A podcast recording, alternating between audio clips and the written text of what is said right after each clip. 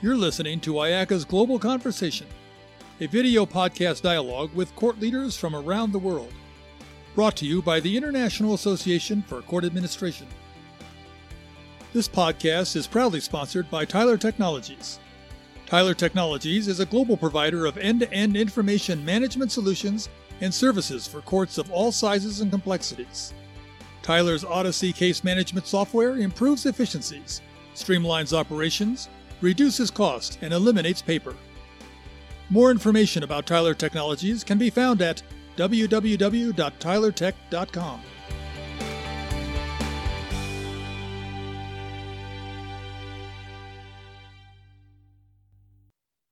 Hi, everybody. I'm Cheryl Loesch, the current president of the International Association for Court Administration, commonly known as ICA. I am so excited to be here today to introduce you to ICA's inaugural podcast that explores courts' responses to the coronavirus and how the courts manage to fulfill meeting the needs of justice in different countries. I want to personally thank the co hosts of today's podcast, Peter Kiefer and Janet Cornell, for leading this important discussion. And I'd also like to thank our panelists today for agreeing to share their wisdom and experiences with us. I know you will enjoy this podcast and that you will find it worthwhile and timely. ICA looks forward to producing more podcasts in the future on topics of importance to the field of court administration. Thank you so much and enjoy the podcast. The coronavirus pandemic has been a scourge across the globe. It has been one of the longest lasting and most widespread crises in recent times. It has affected every component of government in every nation that's had to deal with COVID 19. How have courts in different countries coped with the pandemic? I'm Pete Kiefer, and welcome to IACA's Global Conversation, a podcast that asks court leaders from around the world about issues that are important to the administration of justice. In this episode, we'll explore how courts have responded to the coronavirus. I'm joined today by my co host, Janet Cornell, educator and court leadership expert. Our panel today includes the Honorable Sidney H. Stein, Senior Judge for the United States District Court for the Southern District of New York, the Honorable Belin Salspera Karasik, Regional Trial Court Judge with Branch 296 of the Supreme Court of the Philippines, the Honorable Ali Al Madhani, Judge of the Dubai International Finance Center Court, and Noora Arnio with Finland's National Courts Administration. Welcome to all of you. Judge Karasik, welcome. Communication always seems to be the key in any crisis. What problems did you encounter communicating with staff during the coronavirus, the pandemic?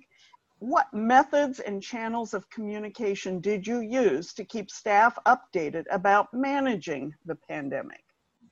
So, with regard to communicating with our staff, our court personnel, that has not been a huge issue or concern for us here in the Philippines because even prior to the pandemic, we made sure that we maintain a close communication with our court personnel, exploring all possible platforms, social media. We have Facebook Messenger, we have Viber, we have always uh, maintained and updated our telephone directories our major concern, especially during the pandemic, was how the other court stakeholders can communicate with us, like our prosecutors, lawyers, public defenders, and the litigants.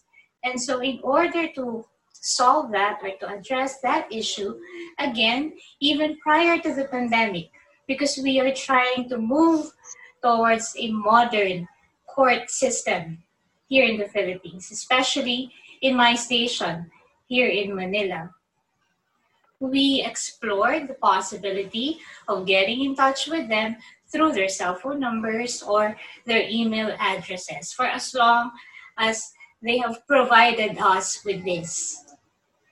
Communication always seems to be the key in any crisis. Judge Stein, what problems did you encounter communicating with staff during the pandemic?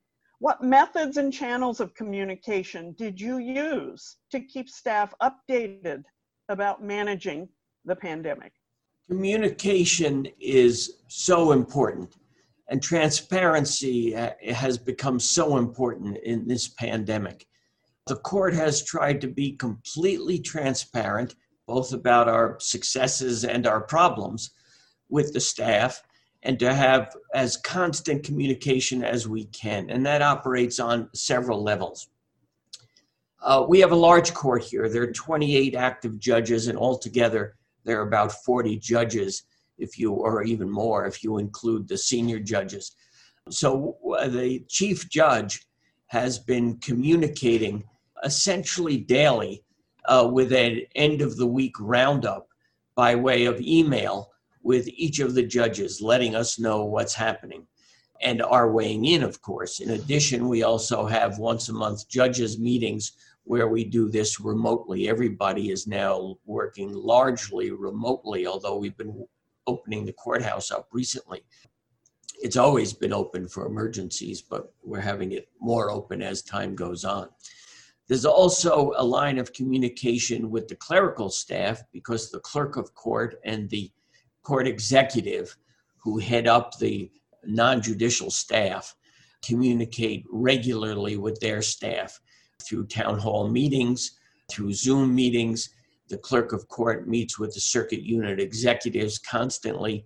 It's, I can't emphasize how important it is to have frequent and transparent communications with your staff because in this age of pandemic, rumors start all the time if people are concerned about their health, about their jobs, about their safety. So my advice is to push out as much factual information as you can, as frequently as you can. Judge Al Madhani, what were the biggest issues in your court about communicating with the public? And what methods did your court use in advising the public about actions the court was taking during the pandemic?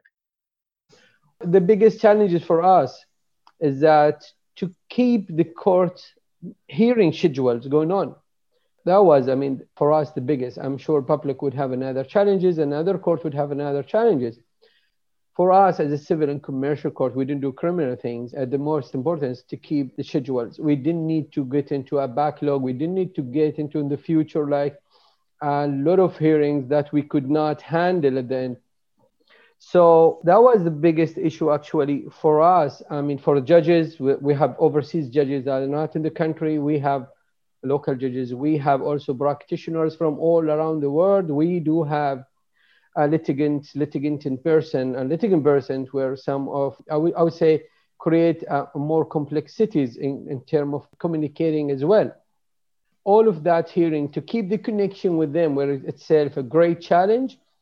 What we've done, luckily, we've been, as I said, we've been investing in technology for, for a while. I mean, for the last decade, we've invested heavily we were about even in 2017 to force all of our users to use e-court, e-registry, e-connection, mm-hmm. e-payment, everything. And then the court were decided to give more option instead of compulsory, compulsory using e-court system.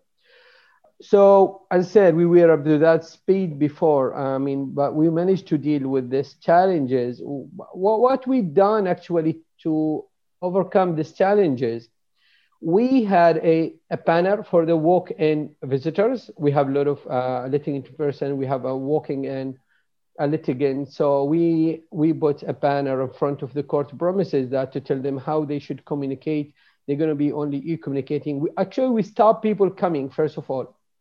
We said, well, we didn't need anyone to come. We can do uh, this as remotely. We can do virtually. We can do it virtual by even by any means by phone calls, by video calls, video calls, by any application you have. We will be very ready to accommodate that. We have sent emails to all of the practitioners registered with us. We have sent email to the, everyone in our database that we still pro, uh, performing, we're still fully operational. We're keeping time, we're keeping hearing. The judges will be available. The hearing dates are kept. People need to know just how to get in. Uh, uh I mean, get in with us and in what mean. So we, I said, we use the emails and we use the social medias, even awareness to let public that we still uh, officially operating. We're not closing down with respect to the COVID-19 risk. So we did manage to use all of the social media like Instagram, Twitter, um, and, and other means. Noora Arnio, what challenges do you face in communicating with the public in Finland? And how are you dealing with them? Well, here I would have two separate issues. First is the method of communication, and second is the content of the communication. Just to give you a rough idea of the context here in Finland, we are a bilingual country. So every message that we send, we must send in both languages so that everybody understands what we are wanting to convey. What are the two languages? Finnish and Swedish. Uh, also, here in Finland, the situation never really got so severe that we had to close the courts. So, mostly the people were able to still access the courts and access the um, customer service of the courthouse. However, they were advised, whenever possible, to use phone or email to communicate with the court. The National Court Administration reminded the courts that perhaps during these exceptional times they need a little bit more people to answer the phone calls and read the emails as people are trying to reach the courthouses that way. Then, as to the method, uh, Finland is very much online and people are very used to use online services. We reminded the courts to update their webpage on what the situation is and how people can access them. Also, there is a very well known webpage called oikeus.fi or justice.fi, which had a compilation of all these different notices from different courts. So people could get the message this way also. Of course, in cases where people were already called to the courts and their trials had to be cancelled, they were contacted personally. Also, the National Court Administration is a very new institution and our Director General, Mr. Riku Jaakkola, was interviewed in the, in the news about the situation and how we dealt with it. Also, the National Court Administration gave press releases and made lots of Twitter tweets, and this gave the media material and they started discussing about how the courts are dealing with the situation. Then, as to the content of the messages, in Finland, the situation was not stable and was not the same throughout the country. So there were multiple messages to the public. Here, the National Court Administration assisted the courts by drafting a template message, which they could use as the basis of their interaction with the public. The message always started with a statement saying that the courts are an essential service and they will be ensuring that the justice is delivered so that the public can still trust the courts to do their business. Noora, I know that the National Courts Administration has established regular Skype calls with courts. How has that improved communication? Indeed, very early on, just a few weeks after the pandemic really hit Finland, we established weekly remote calls with the management of the courts. This was an excellent opportunity for the courts themselves to discuss among themselves about the problems and the solutions they have found. But also, the experts here at the National Court Administration were able to join these calls and give advice on, for example, human resources issues. In these meetings, also, uh, the head of communications of the National Court Administration participated, and she gave ideas and suggestions on communication with public and she issued a very concise and practical guidance to the courts on crisis communication. Also, we issued a template to the courts on internal communication so that everyone in the court was aware, and then that eased also the external communication. But that was not all. These meetings were also a perfect opportunity for a newly established agency to contact all the the um, management of the court and ask them directly what is it that they need, what kind of advice and what kind of instructions. So we were really hands on with the courts. So, Judge Stein, what proceedings did your court identify as priorities to be held? What proceedings were deferred? Is the court using virtual hearings? And how are they going?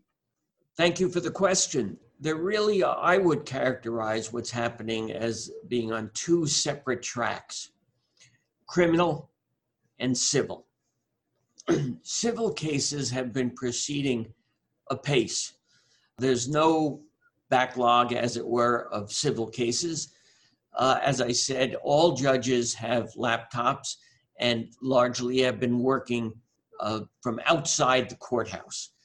But uh, civil cases can take place uh, virtually through any of the uh, platforms that we use. Uh, people use a lot of platforms. Zoom, which is this going is going out on.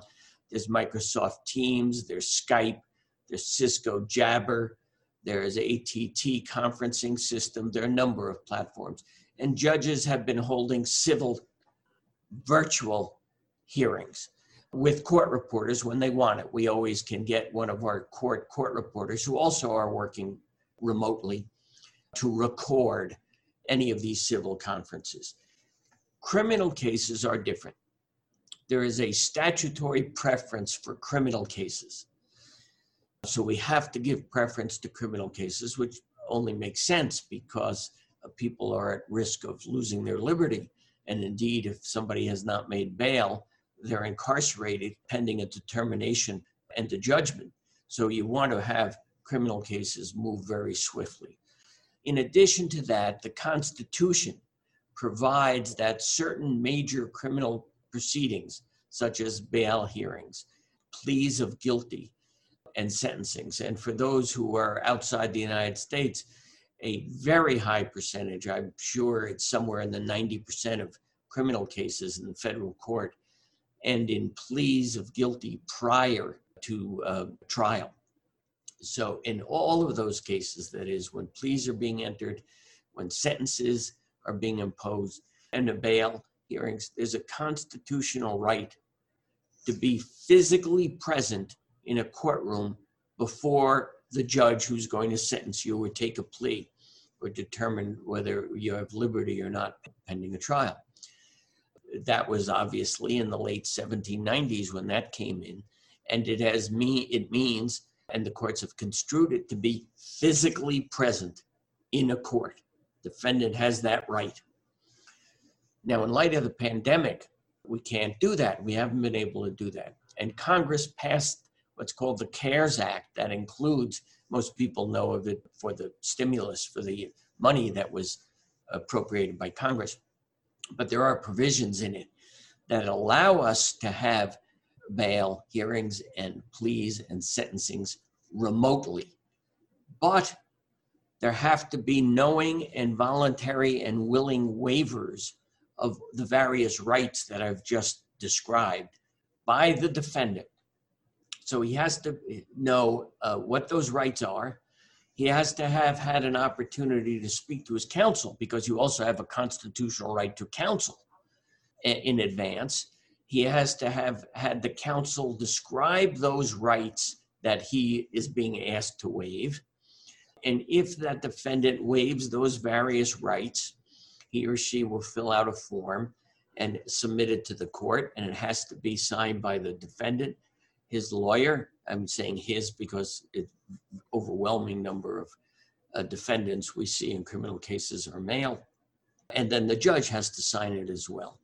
So before I can start any virtual hearing, again, remotely by these various uh, platforms, I have to adduce the waivers.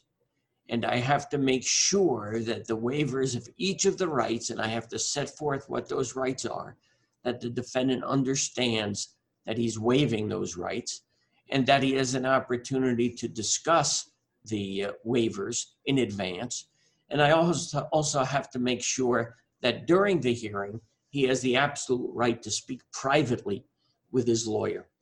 And therefore, we have a system, some of these systems allow the operator to set up a virtual room where the defendant and his lawyer can type, talk privately during the conference. And I do that frequently. But that takes time, and these things therefore go more slowly. And indeed, after I adduce that the fact that that the defendant has waived each of these rights, I then have to make a finding pursuant to the CARES Act that the, the ends of justice require that the matter proceed. In other words, justice won't allow uh, us to defer all of these things until the pandemic is lifted. And I also, by the way, have to adduce that the defendant understands that these restrictions are, are due to the pandemic. That takes time. But we're doing it. We're definitely doing it. So, what proceedings, Judge Karasik, did your court identify as priorities to be held? What proceedings were deferred? And is the court using virtual hearings? If so, how is it going? All right, so first, with regard to the deferment of the proceedings during the onset of the pandemic, that was inevitable across the country, especially when the government imposed the enhanced community quarantine or the total lockdown, which prevented court personnel and judges from going to their court stations. Now, all kinds of proceedings, criminal, special proceedings, civil proceedings, were deferred, for, although for a very short time, because immediately in March of 2020, the Supreme Court started issuing circulars in order to ensure that our courts are somehow open, managed by from 30% to 50% of the staff complement, so as not to compromise as well the health and the safety of our judges and court personnel. Now, two of the most pertinent circulars that have been issued so far in order to ensure this and address the issue and avoid further deferment of proceedings was the issuance of a circular for the release of those persons deprived of liberty. That answers also the issue of congestion of our jail facilities. It is known far and wide how jail facilities in the Philippines are congested so imagine during the pandemic, the, spike of the cases of persons that are deprived of liberty with high risk of getting infected with COVID 19. And so, in order to do that, the court again issued another circular, that's circular number 9222, for the distribution of the Philippine Judiciary 365 account which enabled us to conduct virtual court proceedings. So yes, we are adopting virtual court proceedings via the Microsoft 365 app, and it has been very, very successful. One, in the number of the persons released, the persons deprived with liberty. Two, to minimize the exposure of our judges and court personnel. Also, to minimize the exposure of our litigants to the COVID virus.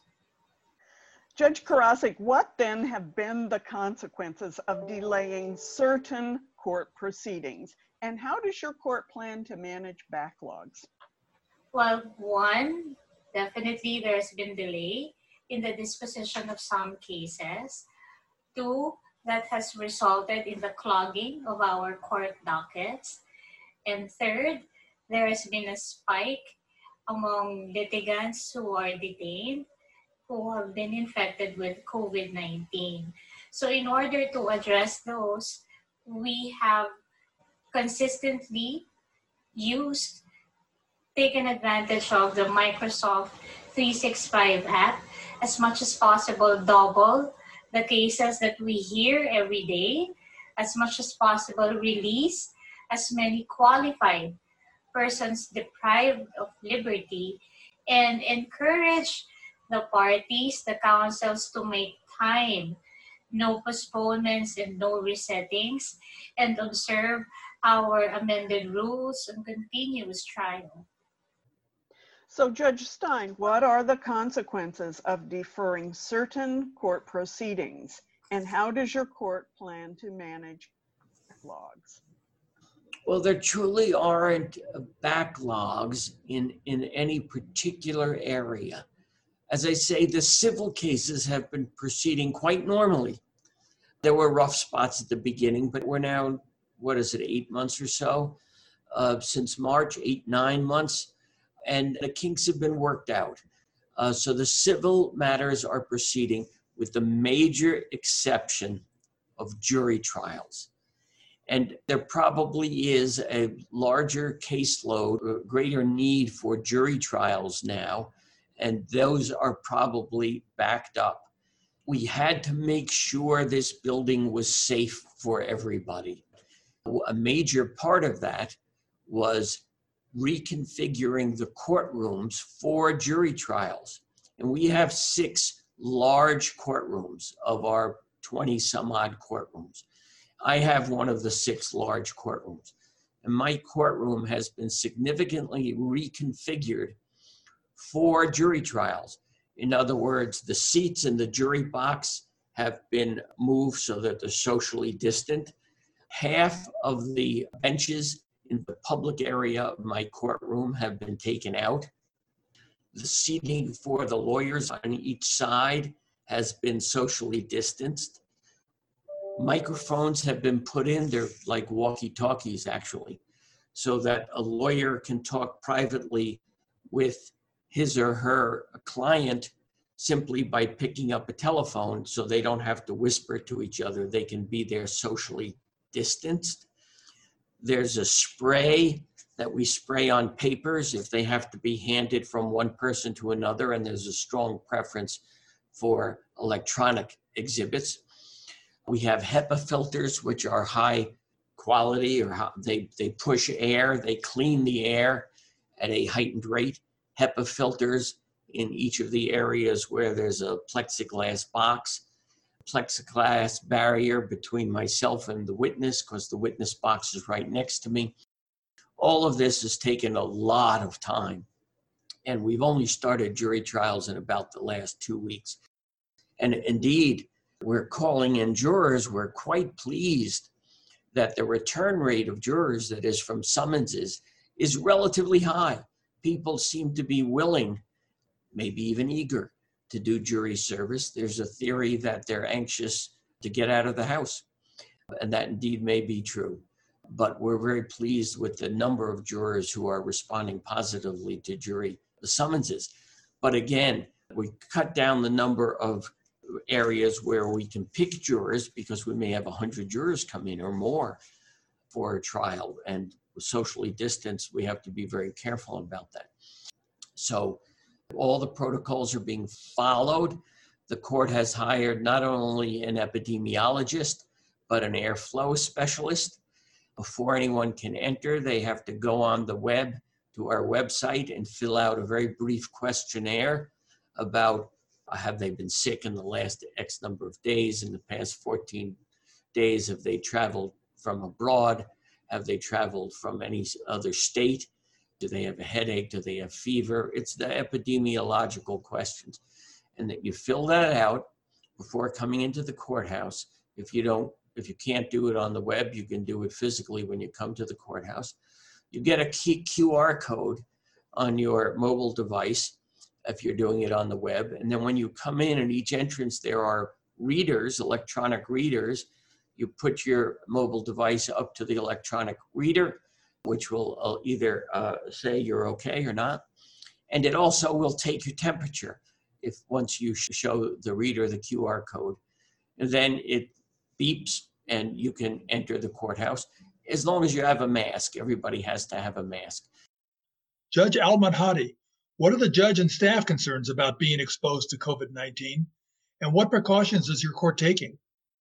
Well, I think it was a, a big risk for everyone. It was very obvious, like everyone feeling that risk of COVID, everyone were really like were panic. People were panic about this. I mean, we dealt with it. I remember at the very highest level as a very serious a disease, and to some extent, I mean, especially after the news that comes from countries that contacted Corona before us, it's, it's a fatal disease actually. So the concern very high, actually really high, and uh, either for judges, for employees, and even for uh, litigants and even practitioners. They say, well, the first things we did is that we ask people not to come to the premises. There is no connection.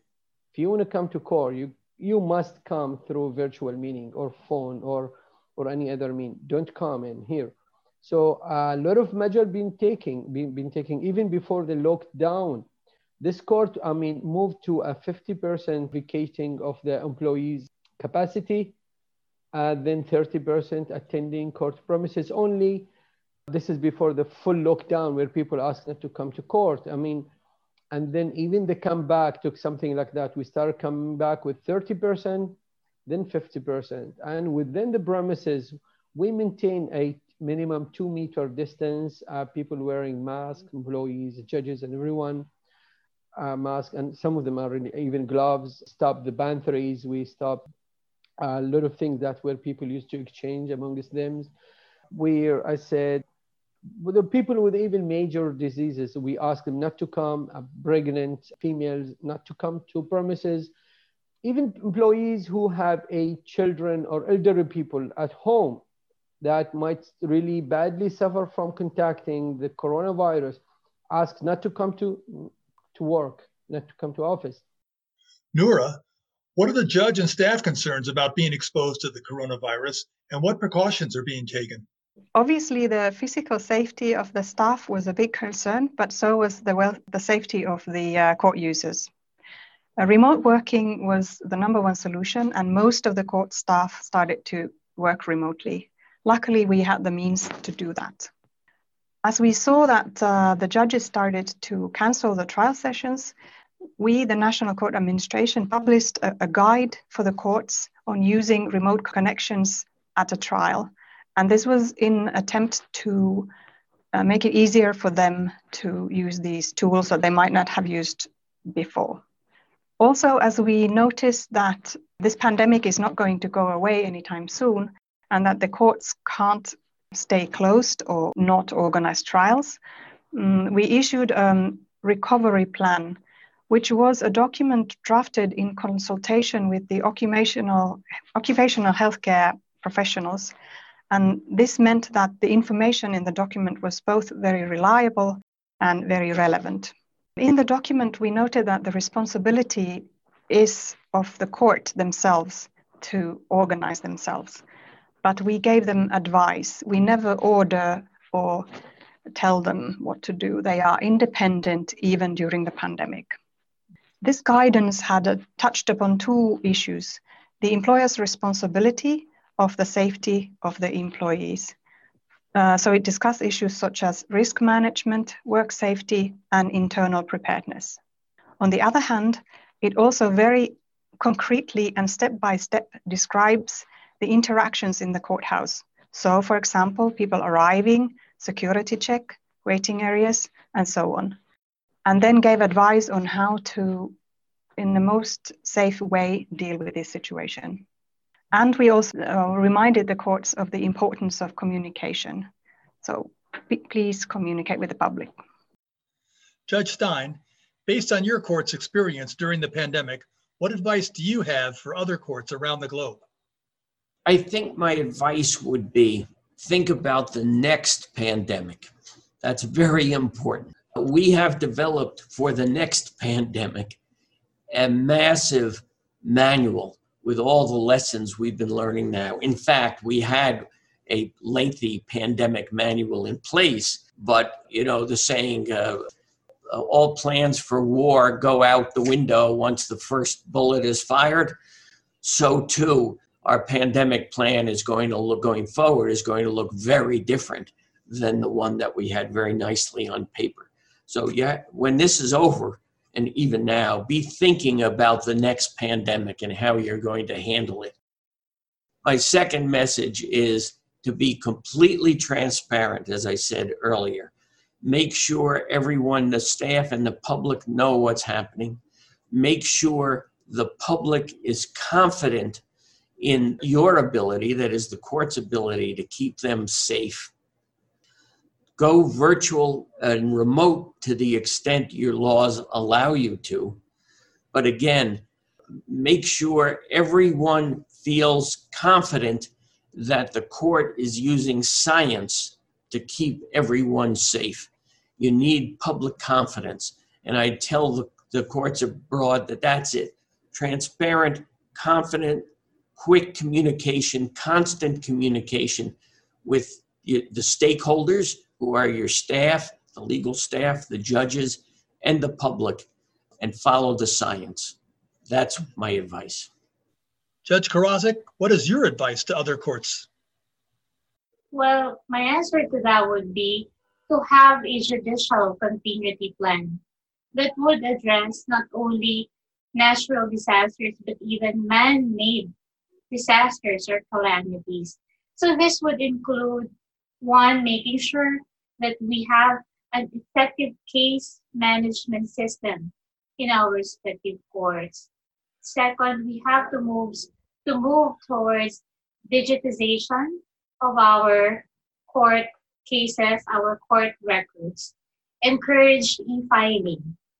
At the same time, ensure the cybersecurity aspect of these uh, files or records. Second, we have to always be mindful of the delicate balance between ensuring that courts are open and considering also the risk, the health risk that our judicial frontliners have to face. So we have to be aware of how to sort myths versus truths about pandemics such as the COVID 19 because there have been many misinformation that has been going around. We also have to be open and we also have to be aware of recent technological advances, which, if utilized properly, could benefit the judicial systems across the globe. Judge Al Madhani, what's your advice? We see in this world, we're really going to face with a lot of, say, dramatic catastrophes at some point. Some with hurricanes, some with diseases, some with uh, different issues. What the good advice is that you need to be ready for all of this. And I think from experience, uh, the best things to do is that you need to be really uh, ready with technology. When things, when problem happen, I think the most difficult things is that I mean people can get together physically in one place. Uh, I think this is the most uh, challenging uh, situation during the the pandemics. investment in technology and allowing people during bad time to attend uh, virtually is the easy thing for me i think. And but you need to rely in a very in a very secure a connection because we see some of the hearing involve a lot of confidential things. It's not just open any link and we need to tell people oh this is a sometimes you need to come up from a reliable source of of, connection and that's very important thing. So i said you need to be very ready. You, your infrastructure need to I would say allow for uh, most of the hearing that can happen virtually, allowing people to have access from all the world. I mean, you need to preserve your data as well. You need to have your judges uh, available all the time to receive this kind of uh, calls, hearings, freezing order, injunctions, and things like that. And the, I said electronic means must be ready, and it's need really in, investment. And who who suffer from the lockdown, I mean, should have learned the lesson by now, and then they need to boost their investment in technology. What I'm saying this, I mean, but technology would be a very great concern, and I said, a future investment. Uh, we need not to forget uh, a very important principles of justice that over people in the race of technology. I mean, a lot of courts, judges, and sometimes administrators forget a very important uh, element in the that in the human course of dealing between courts, judges, administrators, and uh, either practitioners or uh, the end users. I think they are a greater interest need to be protected as well. Uh, principles of justice like an uh, open justice need not to be forgotten. Uh, principles uh, like full right of defense and representation and not to be forgotten. we need not to jeopardize as I said, uh, access to justice by any means. And there are a lot of people need wants to appear before a judge and need to be heard and need to be heard directly and need to be acted open uh, for their motions and application. And I think yes, technology must not jeopardize all of these uh, principles, in my opinion. Noora, what's your advice to other courts around the world? Well, we would firstly like to remind of the very core principle, and that is the independence of the court. It must be upheld at all times, be it pandemic or not. So we gave advice and assistance, but never orders. Secondly, it's really important to have a crisis plan ready because when the crisis hits, it is too late to start planning and looking for the procedures. They have to be there already from the from before the crisis. Also, you are bound to make mistakes, but it's good to acknowledge and record them. And this way you can learn from them for when you next have a difficult situation. And lastly, I would say don't panic. We will survive this. I want to thank Judge Stein, Judge Karasik, Judge Al Madhani, and Noora Arnio for sharing their experiences and their advice on how they are managing the coronavirus crisis. Thanks also to my excellent co host, Janet Cornell. This has been IACA's Global Conversation, brought to you by the International Association for Court Administration and sponsored by Tyler Technologies. Thanks for listening.